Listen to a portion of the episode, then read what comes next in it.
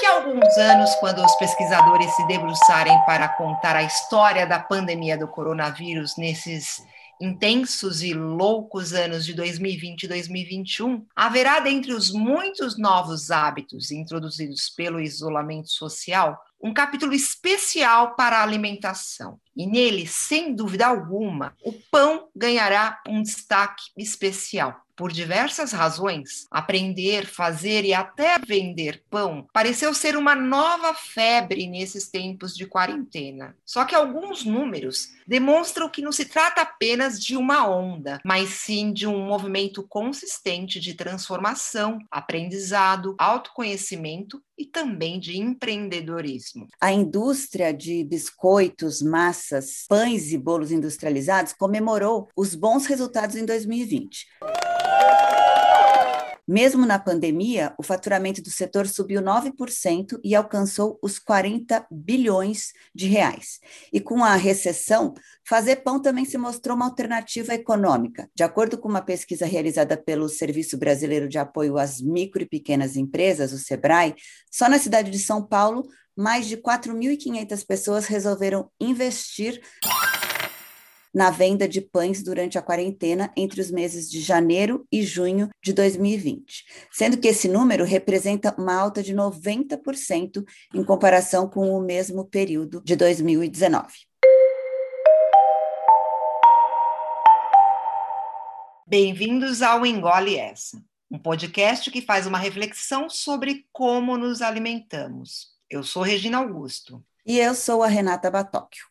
E hoje temos dois convidados super especiais que estão aqui para contar para a gente, a partir de suas histórias de vida, eles vão ajudar a gente a entender melhor por que, que o pão nosso de cada dia ganhou ainda mais protagonismo nos tempos atuais. A gente está aqui com a chefe, cozinheira, Carol Ribas, e com o padeiro, Gabriel Castro, curitibano que está causando um frisson lá na terra dele. Carol, você se apresenta primeiro para a gente, depois o Gabriel fala? Oi, eu sou a Carol Ribas, eu sou uma apaixonada por pães. Eu não gosto de usar o título de chefe, eu gosto de falar que eu sou cozinheira, porque eu acredito que quem trabalha com cozinha é muito mais cozinheiro do que chefe de cozinha. E o que me fez entrar nesse mercado de gastronomia foi os pães, foi uma paixão por pão que eu sempre tive. E há 10 anos atrás eu comecei a fazer pão e nunca mais parei. E para completar aqui a nossa mesa de convidados, na nossa mesa virtual, está o Gabriel. Muito bem-vindo, Gabriel. Quem é você? Na fila do pão.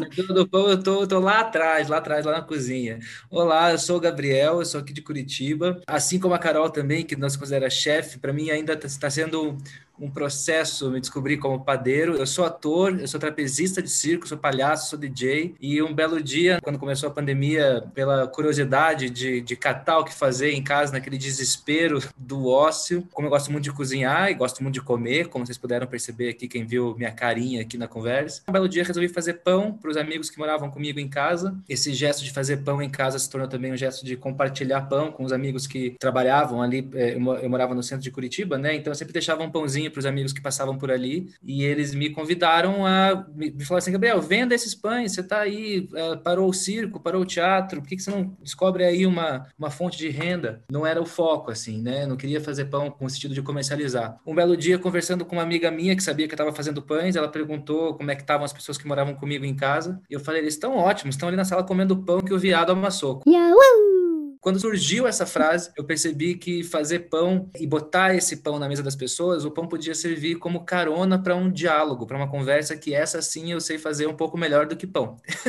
Aí eu comecei a descobrir como é que faz pão, como é que melhora o produto. Isso faz agora um ano, tem só um aninho que eu estou aqui amassando pão e foi um ano de muito aprendizado, de muito pão pela frente. Oxalá o começo de mais alguns anos aí sovando para a galera. É bem interessante ouvir as histórias de vocês e como o pão tem um, um, significado, cada um ao seu jeito, de uma maneira muito especial. E eu acho que justamente para a gente começar essa conversa, é muito fascinante a gente olhar a importância que o pão tem na história da humanidade, né? Não só como nutriente, mas como ritual, tem um símbolo do sagrado. É um alimento que tem mais de 6 mil anos, possui uma versão própria para cada local, cada país, cada religião tem o seu próprio pão. Vamos começar um pouco falando dessa história, Carol? Você pode compartilhar com a gente essa trajetória? O que, que era o pão lá atrás e o que, que ele se tornou hoje? Super, eu sou muito apaixonada. E aí, conforme eu fui me apaixonando e entendendo um pouco mais de pão, eu fui indo atrás da história, né? Para a gente entender de onde vem, como vem, como ele chegou aonde ele está hoje na nossa mesa. E é muito isso que você falou. Nas escavações arqueológicas, eles começaram a achar resquícios de receitas, né? Então, a receita mais antiga que foi encontrada num, grudada numa panela de pedra há 6 mil anos atrás. Tem um outro, um outro estudo agora que parece que encontrou um de 8 mil anos atrás, então são algumas pesquisas que demoram para sair, mas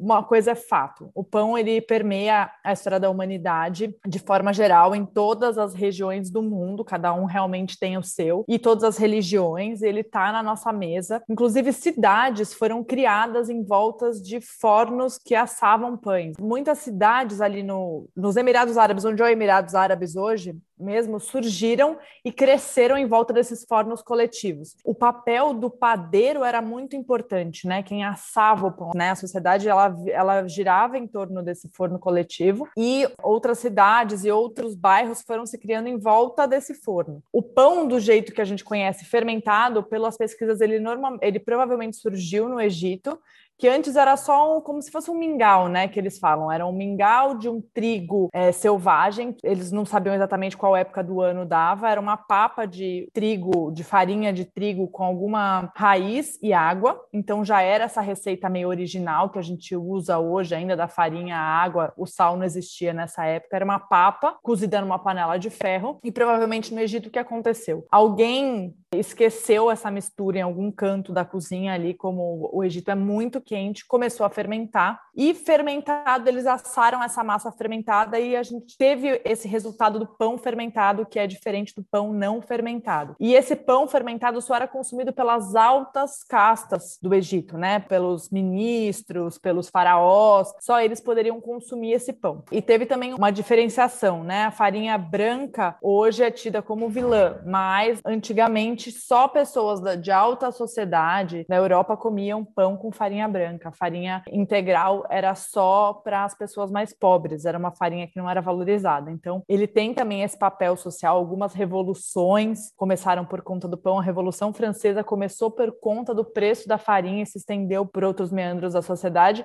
mas o pão ele permeia e tem um papel fundamental na, na humanidade mesmo, de como a gente vive e até hoje, né? Que hoje a gente gente tem, eu falo que quem começa a fazer pão em casa e cria esse hábito, e na pandemia a gente viu isso, você não morre de fome. Falava isso nas aulas antes, tipo, apocalipse zumbi, a pessoa sabe fazer pão, ela tá salva. O Gabriel tá aí para mostrar isso. E salva não só de se alimentar, mas eu acho que o pão ele alimenta a nossa alma de várias maneiras. Assim, eu sou muito apaixonada pelo assunto, gosto muito de estudar e de, de escutar histórias sobre o pão. E o interessante é que a mistura que faz isso, né? Que gera essa mágica aí do pão, né? Sim, é, é a mistura e as leveduras que estão ali, que pensa, imagina na época do Egito, quando aquele negócio fermentou, falou que é Deus que tem aqui, né? Ninguém imaginou que fossem micro-organismos, então era tipo, nossa, Deus fermentou isso para a gente, é um alimento sagrado. Por isso que só as altas castas consumiam esse pão fermentado. Ele tem uma magia eu falo que eu acho que é uma das maiores alquimias e transformações que você vê nos alimentos é o pão. É, é uma farinha, uma água que se transforma numa coisa completamente diferente, né? Cresce, se multiplica, é incrível. Incrível. E na pandemia, como a Carol mesmo falou, a gente passou a prestar mais atenção no que a gente come e de onde é que vem essa comida, né? Eu acho que a gente ficou mais tempo em casa, a gente ficou um pouquinho mais seletivo e com esse despertar, o consumo de alimentos e ingredientes de pequenos produtores, de agricultura mais familiar vem crescendo a cada dia. Gabriel, no seu caso, o negócio que você criou, que é uma, uma, padaria artesanal delivery, também tem um papel político aí de divulgar a cultura gay, né? A começar pelo nome, ó, o pão que o viado amassou. Como é que é essa história? Conta pra gente. As pessoas às vezes me perguntam como é que é ter uma empresa que tem um posicionamento. Para mim é muito difícil de responder porque o que aconteceu com o pão foi o caminho inverso, né? O pão só surgiu como carona para falar sobre um assunto. Na verdade, eu, eu brinco que é um posicionamento que ganhou uma, empresa para dar voz para as nossas pautas. O pão que o viado amassou, ele vem nesse lugar de botar a gente da classe LGBTQIA+, como protagonistas e, e num lugar um pouco diferente daquilo que... Existe uma falsa impressão de que, de que nós, LGBTQIA+, transitamos em todos os lugares num lugar de igualdade, assim. Ah, porque tem, é, tem casal gay da novela, tem programa de drag queen, tem não sei o quê, tem um monte de coisa, mas a gente está sempre num lugar de, de alívio cômico, né? A gente sempre é piada, assim, a gente é sempre a personagem que está ali na narrativa de alguém. O pão que o Vada amassou, assim como foi para mim uma possibilidade de me reinserir e de me, me dar uma, uma nova frente para poder atuar em tempos de pandemia, ele vem também para trazer outras pessoas que também já vinham na marginalidade social de muitos e muitos e muitos anos e para dizer para as pessoas que a gente está em tudo que é lugar e podemos fazer de tudo, assim, não só a despeito da, da, da trajetória de outras pessoas, mas como vamos falar sobre as presenças desses corpos dissidentes em, em todos os ramos da sociedade. Eu gosto muito de contar como exemplo, para citar essa, essa falsa impressão de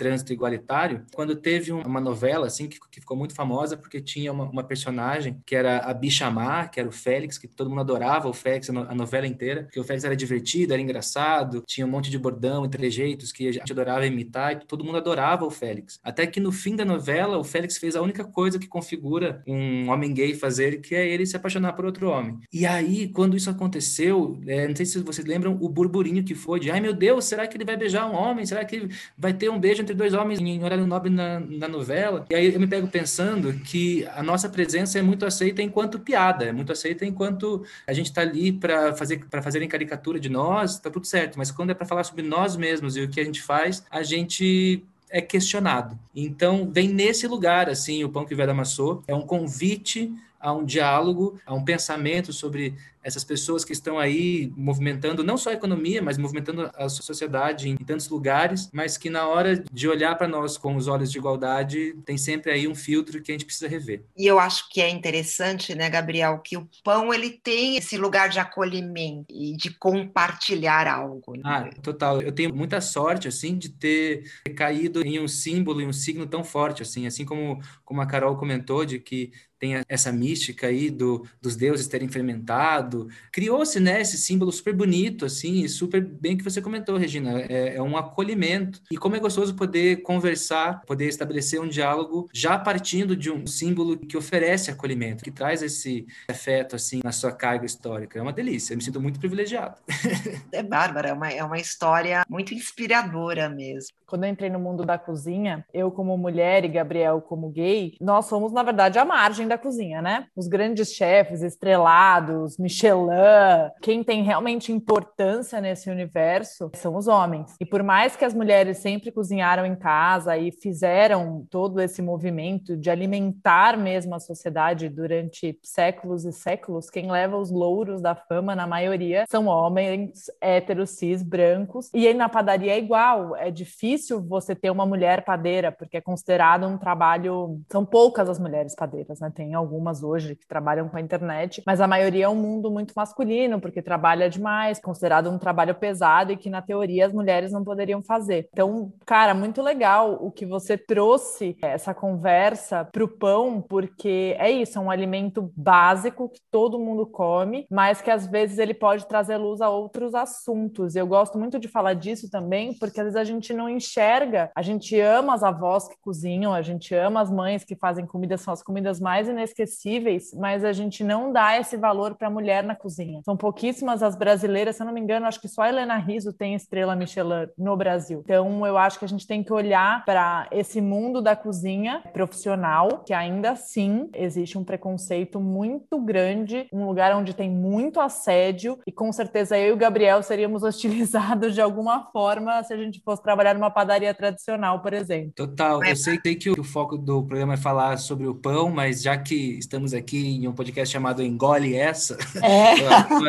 uma, uma excelente oportunidade, isso que a Carol levantou, assim, até dos homens aí que estão ouvindo a gente, né? Tipo, engole essa, cara. Tem uma galera aí, tipo, que vai além do que os seus olhos acham que a gente representa, dentro e fora da cozinha também, mas já que o assunto é na cozinha, é louco como, como circunscrevem, assim, tipo, ainda, né? 2021, bom, a gente, a gente 2021 tem que repetir que não tem cor de menino, cor de menina, tem que repetir que a Terra é redonda, que a Terra não é plana, e tem que repetir que esses lugares, assim, tipo, do que é profissão de homem, o que é profissão de mulher, que os homossexuais têm que trabalhar em salão de beleza, em ateliê de costura. Também, a gente pode estar em tudo que é lugar, disputando, enfim, no mesmo patamar, mas que por uma construção, assim, que não é de hoje, dificulta seu acesso, né? Cada vez mais lá na ponta. Esses tempos atrás eu, eu abri vaga na cozinha, como uma política interna da empresa, a gente abriu para LGBTQIA+.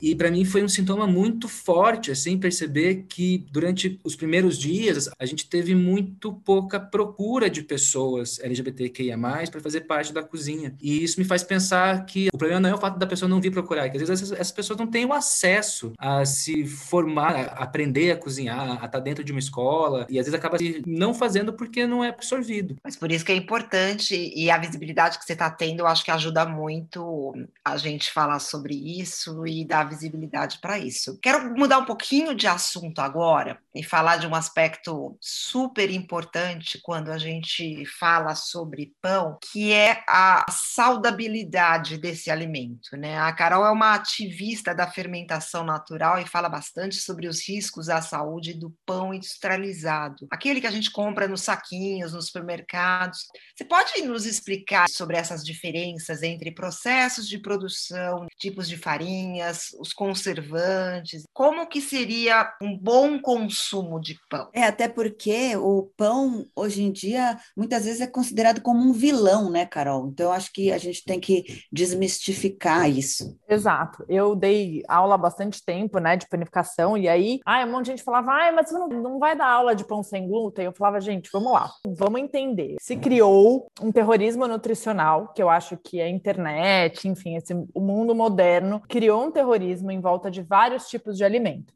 E o glúten é um deles. E aí eu fui, falei, não, preciso entender melhor isso, eu preciso estudar um pouco para entender o porquê que o glúten é tão vilão e o que que acontece. Não é exatamente ao glúten, às vezes, que as pessoas têm intolerâncias. Os pães industrializados, alimentos industrializados em geral, gente, eles foram muito importantes em um momento da, da sociedade onde não tinha comida para todo mundo e a indústria levou comida onde às vezes a comida não chegava. Mas agora a gente já tem uma abundância muito grande de coisas industrializadas e os processos são cada vez mais químicos e menos tradicionais. Então, se você pensar, provavelmente o Gabriel e eu que faço pão, em casa ou em pequenas produções é basicamente farinha, água, sal, às vezes pode ter uma gordura, ingredientes que você olha o rótulo, você lê e você conhece. Na cozinha da sua mãe tinha, na sua cozinha tem, você tem à mão. Contra um rótulo que você lê e tem às vezes 20, 30 ingredientes e você não entende nem metade do que é, você não sabe nem falar o nome, você não sabe nem o que, que é aquilo. Então, às vezes as pessoas têm intolerâncias e passam mal com outras coisas que tem nas formulações dos pães industriais. Isso acontece até em padarias de bairro. Sabe aquela padaria do português da esquina? Muitas foram acachapadas pela indústria, né? Foram, falou que elas foram sequestradas pela indústria, deixaram de fazer pão de verdade para comprar misturas pré-prontas que facilitam a produção dessa padaria, mas que distanciam ela do pão de verdade. Então, óbvio que essas misturas pré-prontas, elas são muito mais fáceis de manipular,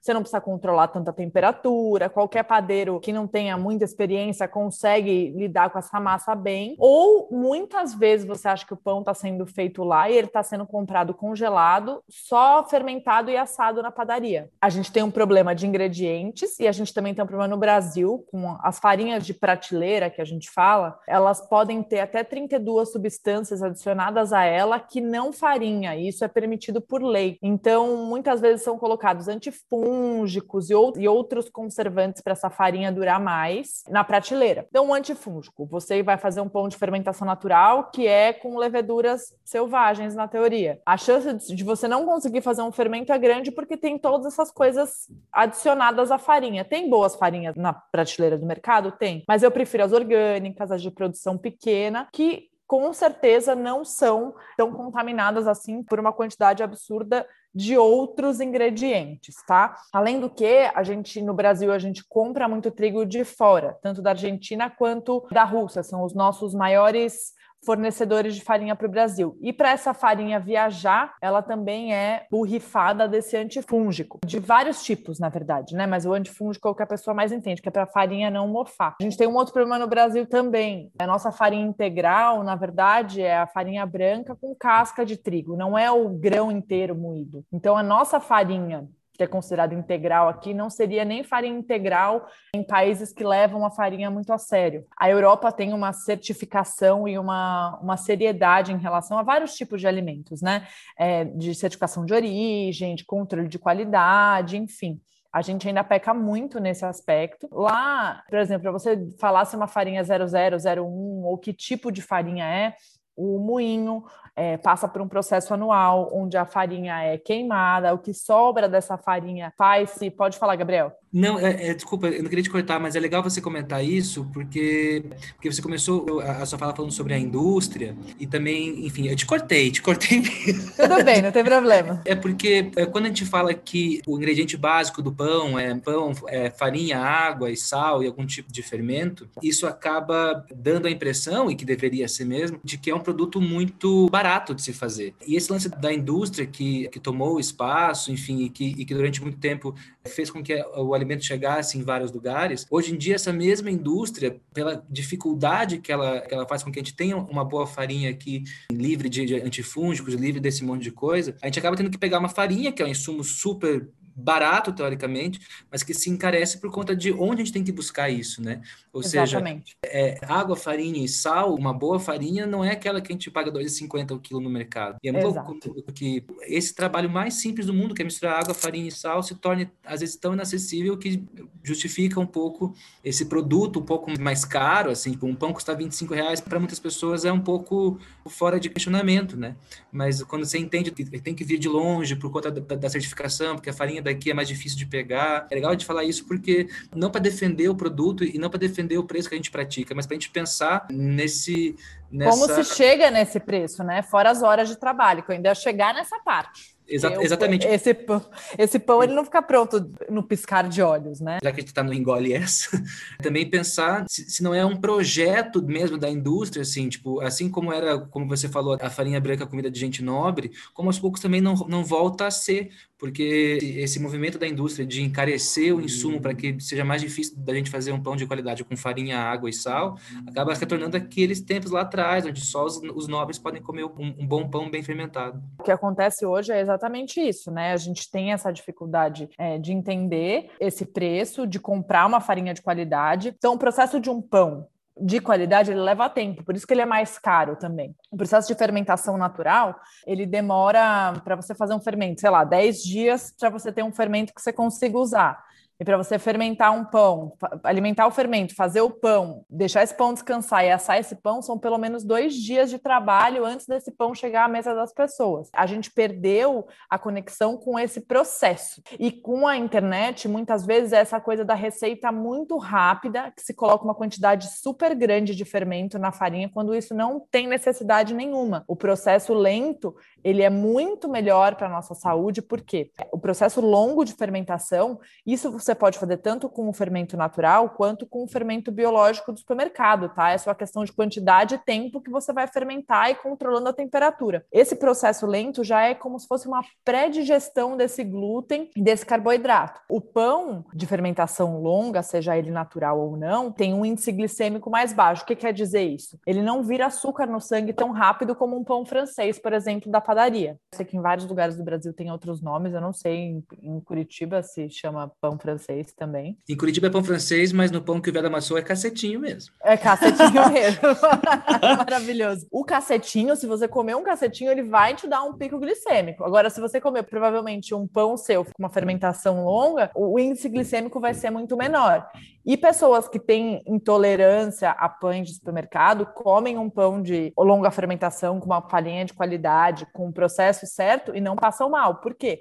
Porque esse glúten foi pré-fermentado, pré-digerido pelas nossas amigas bactérias que fazem esse trabalho por nós. Então, essa urgência que a indústria trouxe para a gente fez com que a gente perdesse essa conexão, entendesse o porquê do glúten e essa demonização que aconteceu. Óbvio que tem pessoas que realmente têm, que são celíacas, sim, é uma alergia muito séria, mas na maioria dos casos, a pessoa tem uma intolerância, às vezes, a outra coisa, e não exatamente o glúten, e sim ao processo como esse pão foi feito. E o que a gente tem que tomar muito cuidado, tem pessoas realmente se tornando intolerantes por exclusão de dieta. Eu conversei com várias nutricionistas e elas me explicaram que tem um fenômeno que acontece tanto com o glúten quanto com a lactose, que são os mais comuns das pessoas tirarem da dieta hoje em dia, é que a pessoa tira, exclui esse alimento da dieta, e aí quando ela reintroduz uma pequena quantidade, o corpo enxerga aquele alimento como um corpo estranho e realmente você passa a ser intolerante, sendo que antes você não era, por exclusão errada da dieta. Eu acho que a gente tem que tomar muito cuidado. Comida é um assunto muito sério. Esses terrorismos nutricionais causam problemas na saúde das pessoas e problemas de saúde mental, principalmente em nós mulheres. Falar, ah, a gente não pode comer pão em paz porque vai engordar, porque isso, porque aquilo. Então, acho que a gente tem que pensar numa alimentação balanceada. Tem um, um biotipo, eu sou padrão. Então, eu dava aula de pão, as pessoas falavam, você come pão todo dia? Eu falo, gente, eu como pão todo dia. O pão que eu faço, eu como um pedaço de pão, eu não como um pão inteiro. Né? Então a gente também tem que entender, obviamente, que o nosso pão, Gabriel já deve ter passado por essa fase. Quando você começa a fazer pão, você fica meio compulsivo, você come loucamente, porque é muito bom o pão saindo do seu forno, quentinho, maravilhoso. Mas eu acho que é muito mais o controle da alimentação, entender, balancear essa alimentação, do que demonizar o glúten ou qualquer outro tipo de alimento. Eu sou muito contra isso, eu acho que a gente tem que comer bem melhor o mais saudável possível é isso. Você vai fazer um pão em casa, que você vai ver que demora 48 horas, e você vai consumir esse pão, e é um pão tão nutritivo que você até consegue comer um monte, você consegue, mas com o tempo você vê que não tem necessidade de se matar em quatro, cinco pães no dia eu, às vezes eu escondo o pão de mim, né? Eu faço e, e congelo para não ficar vendo, porque senão eu como. Eu quero Mas chegar, é isso. quero chegar nesse grau de maturidade de Carol Ribas. Eu, eu, não atingi isso ainda. Eu congelo, Gabriel. A minha dica é essa. Eu tiro da minha vista. Eu não, congelo também, mas eu sei que está lá dentro. Eu vou atrás dele. Eu preciso, eu preciso desenvolver essa tua, essa tua maturidade toda, Carol. Depois me manda um PDF como é que faz. Então, a pessoa que está começando a fazer agora em casa o pão dela, você recomenda o uso de farinha integral para ter um resultado melhor? Olha, a farinha integral é mais difícil de trabalhar. Eu recomendo uma farinha orgânica. Tá? Orgânica. É, no Brasil tem algumas marcas, no Sul tem várias. O Gabriel tem sorte de que no Sul é o maior produtor de trigo do Brasil, então tem mais acesso. Mas a gente tem várias marcas e tem algumas marcas nacionais que também são boas. Teve uma que eu fiz uma aula e aí o filho de um, do dono de um moinho estava nessa aula e ele quis me provar por A mais B, me fez ir no moinho, que eles não tinham esse processo lá, que é a Anaconda. Não sei se a gente pode falar a marca aqui, se não puder, você pode, pode cortar. Pode. Que eu sei que é boa, a Anaconda Premium realmente é uma farinha boa. A gente tem outras orgânicas no Brasil. Mirella, tem a bioorgânica, tem a Paulínia, tem algumas farinhas orgânicas brasileiras que são muito boas, ou as importadas, porque a gente sabe que na Europa eles realmente têm a certificação de origem e levam muito a sério a farinha. O que a gente tem que entender de grãos em geral, tá? E tô falando do trigo, do arroz, do feijão, de tudo que é grão. Os grãos, em geral, eles têm um antinutriente que são os fitatos. Estão presentes em todos esses grãos e eles precisam passar por algum processo de fermentação. Nossas avós já não deixavam o feijão de molho na água para ele ficar mais fácil de cozinhar e ficar mais digestivo, não é um processo à toa. Esse processo da demolhagem é, neutraliza os fitatos. E quais são os sintomas quando você consome muito fitato que acontece? Gases, má digestão, sensação de estufamento. Isso acontece com pão também. Se você come um pão que não foi fermentado corretamente, o que vai acontecer provavelmente é você ter a ação desses fitatos que naturalmente tem nesses grãos e você vai passar mal. Agora, se você fez o processo correto, é que nem feijão. Você come feijão que não foi deixado de molho, não sei vocês, eu passo mal. Eu vou ficar inchado, aquela sensação ruim, e o pão acontece a mesma coisa. Tem gente que não tem, que não sente, mas tem gente que é super sensível a isso. E aí coloca a culpa em quem? No coitado do glúten, às vezes não tem tanto apontar culpa sim. A gente falou no início do programa que fazer pão para vender se tornou uma opção aí bastante viável para muita gente na pandemia. E a gente viu o mercado da alimentação como um todo, restaurantes, padarias, tendo uma retração, né? passando por dificuldades, tendo que demitir muita gente. E o Gabriel fez o caminho inverso, lançou uma empresa nesse momento de pandemia. Então, eu até queria pedir para você, Gabriel, dar uma dica como se destacar num momento onde está todo mundo meio que pisando em ovos. Eu tenho que fazer as pazes Renata, com, esse termo empreendedor, ó, nem cabe na minha boca, é empreendedorismo, porque para mim o que valeu muito para começar um negócio, primeiro que nem era para ser um negócio, né? Era para ser algo que ia que ia começar ali de mansinho, de leve. Eu confiei muito no Brasil e no brasileiro, achei que a gente ia acabar em três meses, a gente ia estar de volta. Então não tinha, nem tinha essa pretensão de, de estar já um ano fazendo pão e nem chegar nessas proporções. Mas eu acho que o, o, que me ajudou muito, o fato de vir do circo, de vir do teatro, de ser palhaço, que é de me jogar sem medo. A gente não foi criado para ser empreendedor, para ser dono do negócio, para a gente não foi criado para tomar frente das coisas, né? A gente sempre foi criado para ser mão de obra para os outros, assim. Então, falando também em relação à minha categoria, que sempre vive às margens do medo, eu acho que quanto mais medo a gente tem, mais a gente capitaliza o discurso de quem quer que a gente tenha medo. Então, você, jovens, pessoas que estão aqui ouvindo este engole essa, para mim serviu muito se tacar sem medo mesmo. Muita coisa vai acontecer, a gente vai fazer muito, a gente vai comer muito pão ruim nessa vida, né, Carol, para fazer pão. A gente antes, antes de, de acertar, a gente erra um monte. Tá Pelo tá amor de Deus, que meu marido já comeu de pão horroroso.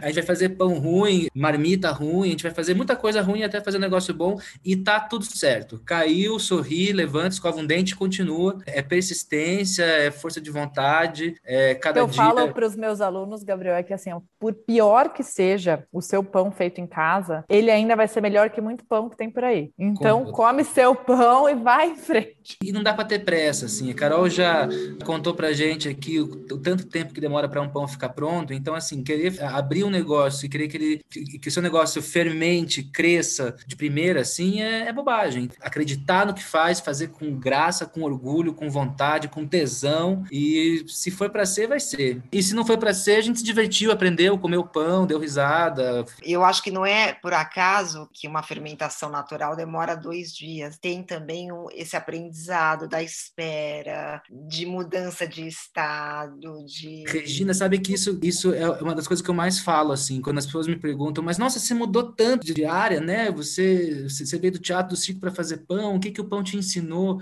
Dentro do teatro a gente fala do estar em cena, né? A presentificação. E poucas coisas me presentificaram tanto quanto essa história de fazer pão, Regina, porque, Carol, me diz aí se, se eu estou errado, mas assim, a gente tem ali a receita, a fórmula do pão, o que, que a gente faz para ele ficar pronto, ele não funciona 100% das vezes. Tem que estar tá de olho, porque se o clima mudou, se a umidade mudou, o lote da farinha mudou, você tem que estar tá muito atento. Eu digo que até o nosso estado de espírito influencia. Eu não duvido, eu não duvido. Se a gente não tiver atento, presentificado, de olho no pão, junto com ele, é, o pão não fermenta o tempo do relógio, o pão fermenta o tempo dele. Essa poesia de estar presente, aprender com o pão, andar junto com o caminho dele, isso é uma transformação também para o nosso tempo interno. Assim. Ah, bateu o poetinha, desculpa. Mas eu adorei esse conceito de presentificação, adorei, adorei. Isso que o Gabriel falou é muito bonito, é trazer a gente para o presente. Eu acho que a pandemia trouxe uma ansiedade generalizada, né, para as pessoas. Estar em casa é muito difícil e o pão, ele precisa desse olho em cima, né? E eu acho que muita gente ficou doida para fazer pão na pandemia justamente por isso, porque é um processo que você tem que estar tá realmente em cima, você tem que estar tá em casa. Você começa a fazer um pão agora, a massa vai ficar pronta para fermentar até amanhã, mais ou menos daqui a umas quatro horas. Por isso que muita gente começou a fazer o pão na pandemia e ele ajuda muito na ansiedade. Eu era uma pessoa muito ansiosa antes de, de começar a estudar panificação e depois que eu entendi o estar presente, como Gabriel falou, e esse tempo, o quanto demora, o quanto você tem que colocar a sua atenção ali, e não é só a sua atenção de tempo, mas a sua atenção genuína de olhar aquela massa, de entender aquilo, deve realmente ter ajudado muita gente a se conectar consigo mesmo, porque muita gente ficou muito sozinha, muita gente se viu presa, muita gente se viu a cabeça pirando e fervilhando. O Gabriel transformou isso num negócio e muita gente transformou num hobby para tentar sobreviver a esse tempo muito difícil que a gente vive. Sim, e tem um lado terapêutico mesmo. É bárbaro, bárbaro. Bom, a gente infelizmente está se encaminhando para o final aqui do nosso programa hoje, mais do que especial. E a gente fecha o nosso programa com o nosso quadro Receita do Bolo. Receita do Bolo.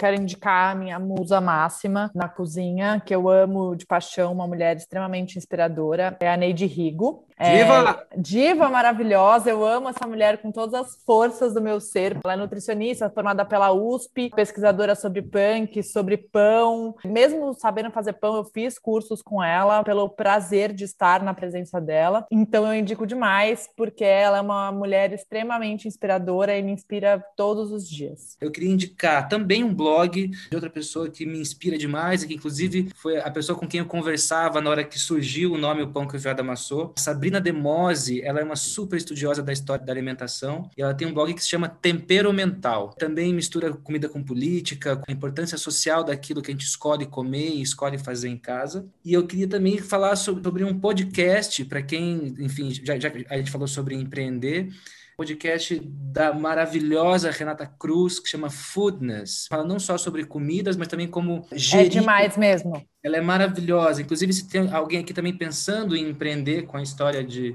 de alimentação, ela tem cursos super legais, super acessíveis. Então eu queria deixar essas duas mulheronas assim. Eu ia falar de uma série que tem no Netflix que, é, que chama Cooked, que tem uma que tem uma parte que fala sobre pão também, que enfim, fica aí como lado B, mas eu queria muito falar dessas duas gurias que são que são pessoas incríveis e que as suas maneiras revolucionam demais o que a gente faz com comida, com gastronomia e com a comida aliada à sociedade. Posso indicar mais três padeiras também, aproveitando esse momento? Aline Gali, que é uma menina do Sul também incrível, que dá aula de pão. A Moema Machado, que assim é maravilhosa, ela é incrível, ela já morou fora, ela já voltou, ela também dá aula. E ela é uma das minhas musas também inspiradoras aí. E a Isa Tavares, que ela não dá cursos, mas ela tem uma padaria em São Paulo, ela era, ela era modelo e ela já ganhou durante dois anos aí o melhor panetone de São Paulo. Enfim, são mulheres que estão empreendendo, estão falando sobre pão, fazendo pão de qualidade, então também queria exaltar mais essas. Eu queria também dar uma dica, já que pão é o rei do nosso tema hoje,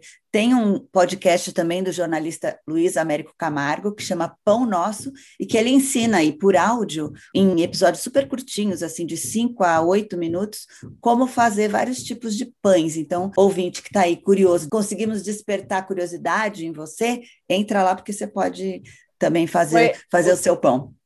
Luiz Américo Camargo foi o responsável por eu começar a fazer pão. Eu comprei o livro dele, enlouqueci, comecei a fazer e ele é demais também. A gente está em sintonia, né? Eu não sei que horas que vocês vão ouvir esse episódio, mas a gente está gravando assim, a gente está terminando de gravar no meio da tarde, naquela hora que dá aquela vontade de comer pão, e eu tô morrendo de vontade de comer pão. E tô muito feliz, porque eu acho que a gente conseguiu falar de coisas profundas e importantes. A gente falou sobre posicionamento político, sobre ativismo, sobre identidade, sobre se alimentar bem, que é o que a gente gosta de fazer. Eu estou muito satisfeita, Renata. Eu imagino que a gente tem aí um programa maravilhoso, né? Adoramos ter vocês aqui com a gente. Muitíssimo obrigada. E a gente espera mesmo que vocês voltem aqui para outras pautas que a gente vai desenvolver aí ao longo do nosso programa. Obrigada mesmo, gente. Obrigado eu, obrigado pelo espaço. Eu não posso terminar sem agradecer não só o convite para o papo, que foi uma delícia, mas eu acho que qualquer pessoa que estende o braço para o pão que o Viado amassou, não estende o braço só para a loja, só para a marca, mas também dá um pouco de espaço para o nosso diálogo, para o nosso discurso e para o nosso propósito. É uma honra muito grande poder contar com o Engole Essa como aliados. Muito, muito obrigado mesmo. Não só para falar de pão, mas para para falar sobre presença, protagonismo, diversidade, tolerância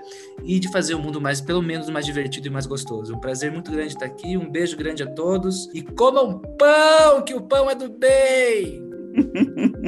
Meninas, quero muito agradecer. Gabriel, foi um prazer te conhecer também. Já tô apaixonada, já tô até seguindo aqui o pão que o viado amassou, amei. Queria agradecer vocês pela oportunidade da gente se conhecer. Eu sei que vocês também trabalhavam com coisas presenciais e também estão se reinventando nesse momento, como todo mundo. Muito importante todo mundo entender que esse novo mundo tá aí pra gente se reinventar e ser cada vez melhor. Pelo espaço de poder falar de assuntos abertos, aí o Gabriel deu uma causada, fugindo um pouco do assunto. Mas acho que foi maravilhoso, porque eu acho que o pão, a cozinha e tudo que envolve esse mundo é muito diverso, muito amplo e é um mundo que só tem, tende a crescer cada vez mais. Obrigada pela oportunidade.